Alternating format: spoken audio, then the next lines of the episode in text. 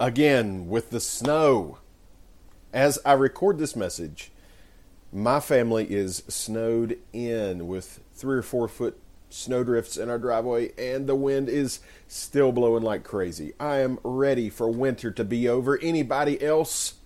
Snow just complicates all the things that I got to do, and that includes in person church services. So that's why I'm coming to you from the beautiful kitchen studio at the Shockley Homestead. Some of y'all love snow. You know who you are. I know who you are. You love snow. You pray for snow. You're thankful for snow. You think snow is wonderful. Well, God bless you. God bless you and your delusions. I will pray for you. Of course, I wasn't always so jaded for about snow. Uh, when I was a senior in high school, we got snowed out for two solid weeks. That was fantastic. That was wonderful. Kids and teachers love snow, or they used to. In the background of where I'm recording this message, I can see my kids' faces, and they're giving me the stink eye because there's no more snow days. There's only virtual days. How very, very sad. Sounds like I'm the lucky one. Now, back in when my dad was young, he said it snowed every single day and they still had to walk to school. And it was uphill both ways. Not sure how that works, but that's what he said. And they were barefoot. Yes, my dad grew up during the Ice Age, and if he was lucky, he could hitch a ride on a mastodon. Uh, I do miss the days when I was excited for snow. I got to go make a snowman. Um, we could go sledding have a snowball fight, have adventures, make snow fortresses, and maybe best of all, there was snow ice cream. I don't know if that's something everybody did back then or just us country folks. Snow ice cream, if you don't know, is exactly what it sounds like. It's homemade ice cream made from fresh, clean snow, from some milk and sugar, and you add a little vanilla and you mix it all up and you get something kind of like ice cream. We loved it. Now, where I live now, you can kind of see it out of this window. All the snow is too bright. We are up on a on a high ridge, and it, the wind blows so much it drifts. So all the snow at our house has blown to us from uh, further to the west, and, and we're surrounded by cow pasture. So we can't be sure how much of those snow particles have traveled to us over a cow patty. So we don't make a lot of snow ice cream. We've got to be careful where we, we pick it. Let's talk about something else. Let's talk about Jesus. Jesus grew up as a country kid. Did you know that? In Galilee, he experienced all the essentials of what it meant to be a human. Uh, he lived on planet Earth. He, he knew our struggles. He knew what we dealt with. Even though he is God, he understands what it's like to be man. He's 100% God, 100% man. How can you be 100% of two different things? Well, that's one of the mysteries. We call it the incarnation. It's pretty amazing. Chances are there is one thing he never got to experience, though. Jesus probably never had snow ice cream. He probably never saw a significant amount of snow. Snow is and continues to be very rare in the Middle East and the Promised Land, except on the very high elevations. Nevertheless, snow is mentioned in the Bible more than 20 times. Seems like a good day to take a look at some of those snow passages in the Bible. Now, most often, snow is used as a poetic way to refer to a color, something that is bright white. And that's not always a positive reference. People with the plague of leprosy were described as having skin that was snow white. That was not a compliment, it was a disease. Now, I do kind of get the connection. Personally, I'm starting to view snow as a plague as a white plague myself, so snow is referenced directly at least a few times. One of the coolest stories involving snow is uh, one of the mighty warriors of David. Uh, he fought a lion in a pit on a snowy day. Bonus points if you can figure out where that is in the Bible and let me know. So, on this snowy day, we're not going to climb down into a pit and fight a lion we're we're going to curl up with a mug of something warm and uh, receive something from the Lord. So We're going to look at four passages that refer to snow, and the very first one is Proverbs 25:13. It goes like this: Like the cold of snow in the time of harvest is a faithful messenger to those who send him, for he refreshes the soul of his masters. Here, snow has a very positive connotation. Uh, a light snow was seen as a rare treat in the normally hot and dry promised land. It was seen as a refreshing thing. Uh, perhaps we would compare it to that first crisp day of fall when the smell of leaves are in the air. It's not really cold, it's just a little little crisp, and you put on a, a hoodie, and it is wonderful. Well, that's how they viewed it. King Solomon, who wrote most of the book of Proverbs, said that a faithful messenger is like that refreshing snow. On this snowy weekend, you could be a faithful messenger. You, you might find yourself with a little more free time than you normally would. So why not take this opportunity to to be kind of a messenger of God for people? I, I don't mean to over spiritualize that, but how about you just reach out to someone you haven't heard from in a while? Just check on them. Check on that friend that you keeps telling yourself, "Oh, I need to I need to message that guy. I need to call them. I, I need to check on them." Well, go ahead and do that. Do that today. Share some refreshing encouragement from the Word of God. And you never know what difference you might make with just a few kind words. Um, you know, you guys have really been keeping me going. It's been a while since we've been able to meet in person and, and hearing from you all. Whew, that's made such a difference for me. If you're reaching out to people, you might even get the opportunity to share the most refreshing message of all the message of Jesus and his love. So let's look at another snow reference. This is Isaiah 55, verses 10 and 11. As rain comes down and the snow from heaven, and do not return there, but water the earth and make it bring forth and bud, that it may give seed to the sower and bread to the eater. So my word shall so shall my word be that goes forth from my mouth. It shall not return to me void, but it shall accomplish what I please, and it shall prosper in the thing for which I sent it. This is Isaiah writing the words of God. In these verses, snow is celebrated as one of the ways God waters the earth and makes the plants grow. I, I, growing up, I remember hearing that a heavy snow was the best way to refill the underground reservoirs of water because it melts slowly and seeps in slowly and it doesn't just run off. In the world in which Jesus lived, it was snow melt on Mount Hermon in the north that was the beginning of the Jordan River, the famous river where Jesus was baptized, the river that waters the promised land and makes that Jordan River Valley so fertile. Snow, therefore, is connected with growth. In this passage, the Word of God is compared to snow.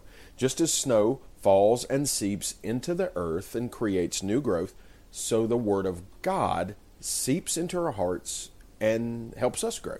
The word never returns void, it always accomplishes a purpose. Now, on this cold day, I would encourage you to pick up the Word of God and, and let it go to work on you. I would even suggest an honest to goodness paper Bible you can hold in your hands. I had mine out this morning reading it, and uh, it's not that you can't listen to an app, that's fantastic. Not that you can't read the Bible off your phone. Absolutely. But there's something about having the book in your hands, and, and I'm one of those guys who uses a highlighter in my Bible. Uh, I know some people don't feel comfortable with that, but uh, for what it's worth, I, I, do it all the time, and, and hopefully no one will disown me because of that. Uh, kind of like snow, the Word of God is beautiful, it is refreshing, but it can touch some unexpectedly sensitive places. The snowball fight is fun until he hits you in the face, or a handful of snow goes down your collar. That's the worst. The Bible's kind of like that.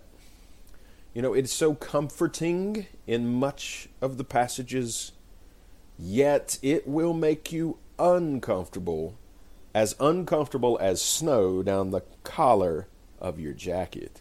The word forces us to deal with some stuff that we don't really want to deal with. It it forces us to take a good look inside ourselves and, and see the things that need to change and do something about it.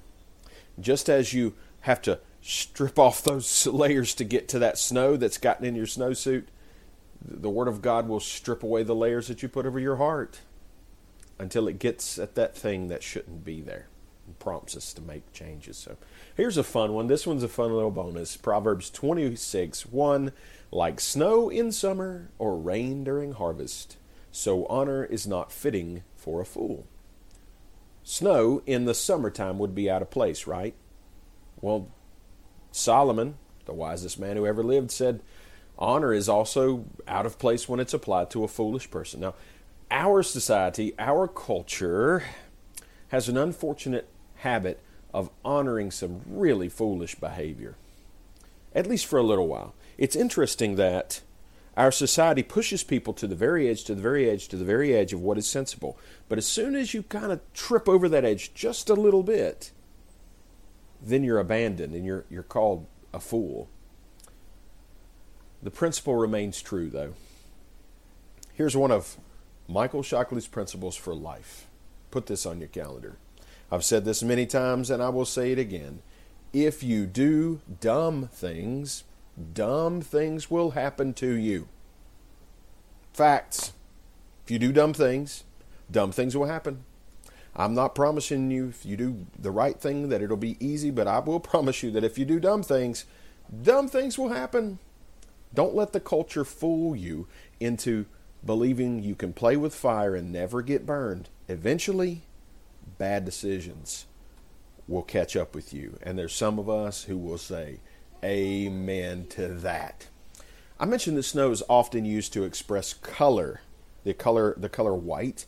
Um, and I do want to include at least one of those in this message. Maybe the most famous passage with the reference to snow is Isaiah 118, and I bet some of you could quote this along with me.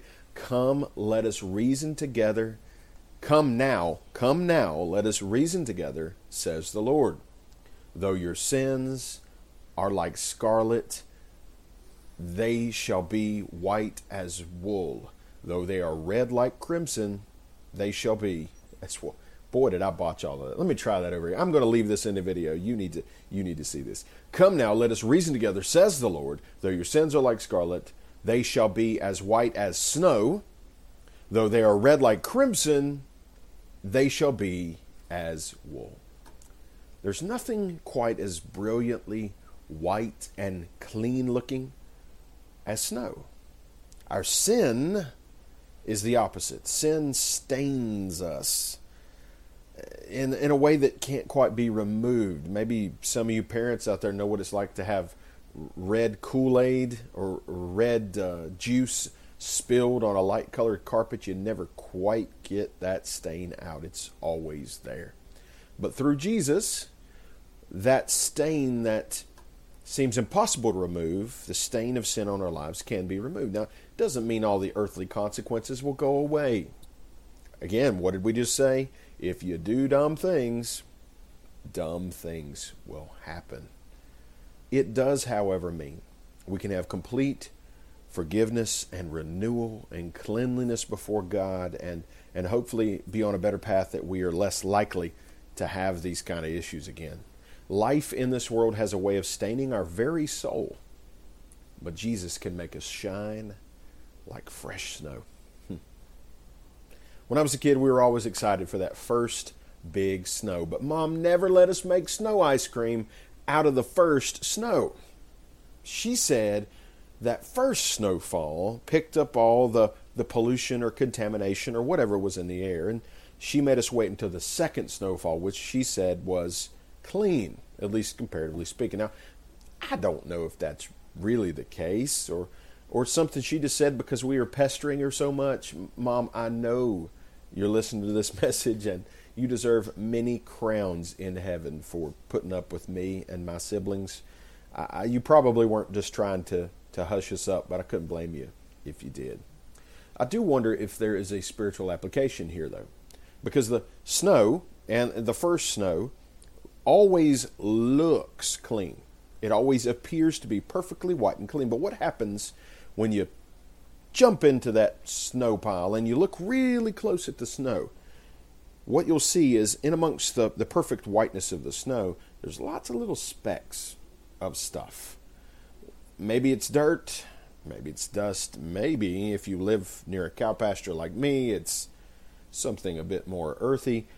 But it there is some contamination in it that is not apparent at first. Maybe that's what my mom was concerned about. Now, our attempts to be righteous on our own are kind of like that. We might look clean from a distance, but we really aren't. There's there's nasty little bits hiding just below the surface, you know, you know this envy and and unrighteous anger and unforgiveness and and you know maybe there's some lust there. There's some bitterness there. There's all kinds of things that you don't see from the outside but it's there. Jesus comes to make us clean even from those hidden things. When we give up on trying to reform ourselves and trust in Jesus he can begin to really make us truly clean. Something more like that second snowfall my mom would have said that has you know the the pollution has been is not in it you know. It's good and safe and clean. God's grace it's more refreshing than snow. It's sweeter than snow ice cream. Got a short message today. Let's just thank let's thank god for his goodness that that comes down on us like snow. Heavenly father oh we do thank you for your love and your patience with us God, I, I do pray that we'll get through this winter and be able to get to spring and see the new growth that is brought by the snowfall. And I do hope and pray that as a church family we will get be able to get together pretty soon, um, soon as possible. Next week would be great, Lord. It seems it always snows on the weekends. God, I pray your blessings will be upon everyone receiving this, and may we understand and apply the truths to our hearts and lives. In Jesus' name, amen. All right. Well, hey, that's that's all I got for you. I really do hope to see you in person. Pray that it won't snow next weekend. If you're able to get together with some church folks, you know, I'm snowed in, but you might not be.